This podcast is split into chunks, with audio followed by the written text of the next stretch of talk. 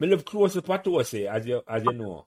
Because I played on Yeah. a Patosi, played on a, a triangle, and we'll come back to that because I think about it when I talk and I say, this is before six aside was even like a competition. And me I say, if six aside competition did I play from in a first farm and up, me not make them team there because them the small field. Me could have played upon the triangle Mm.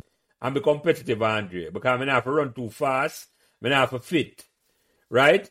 But the team when me did admire, the team when me admire, and this was by, I, I only live near Patosi, Asphalt was my team. And and the reason for that was um my auntie, Kitty, as I mentioned, did end up married to Richie father, Carl. It was so remember to like, share, and subscribe these Pembroke Hall Members podcasts so neither you nor your friends will miss another memorable conversation. Thank you.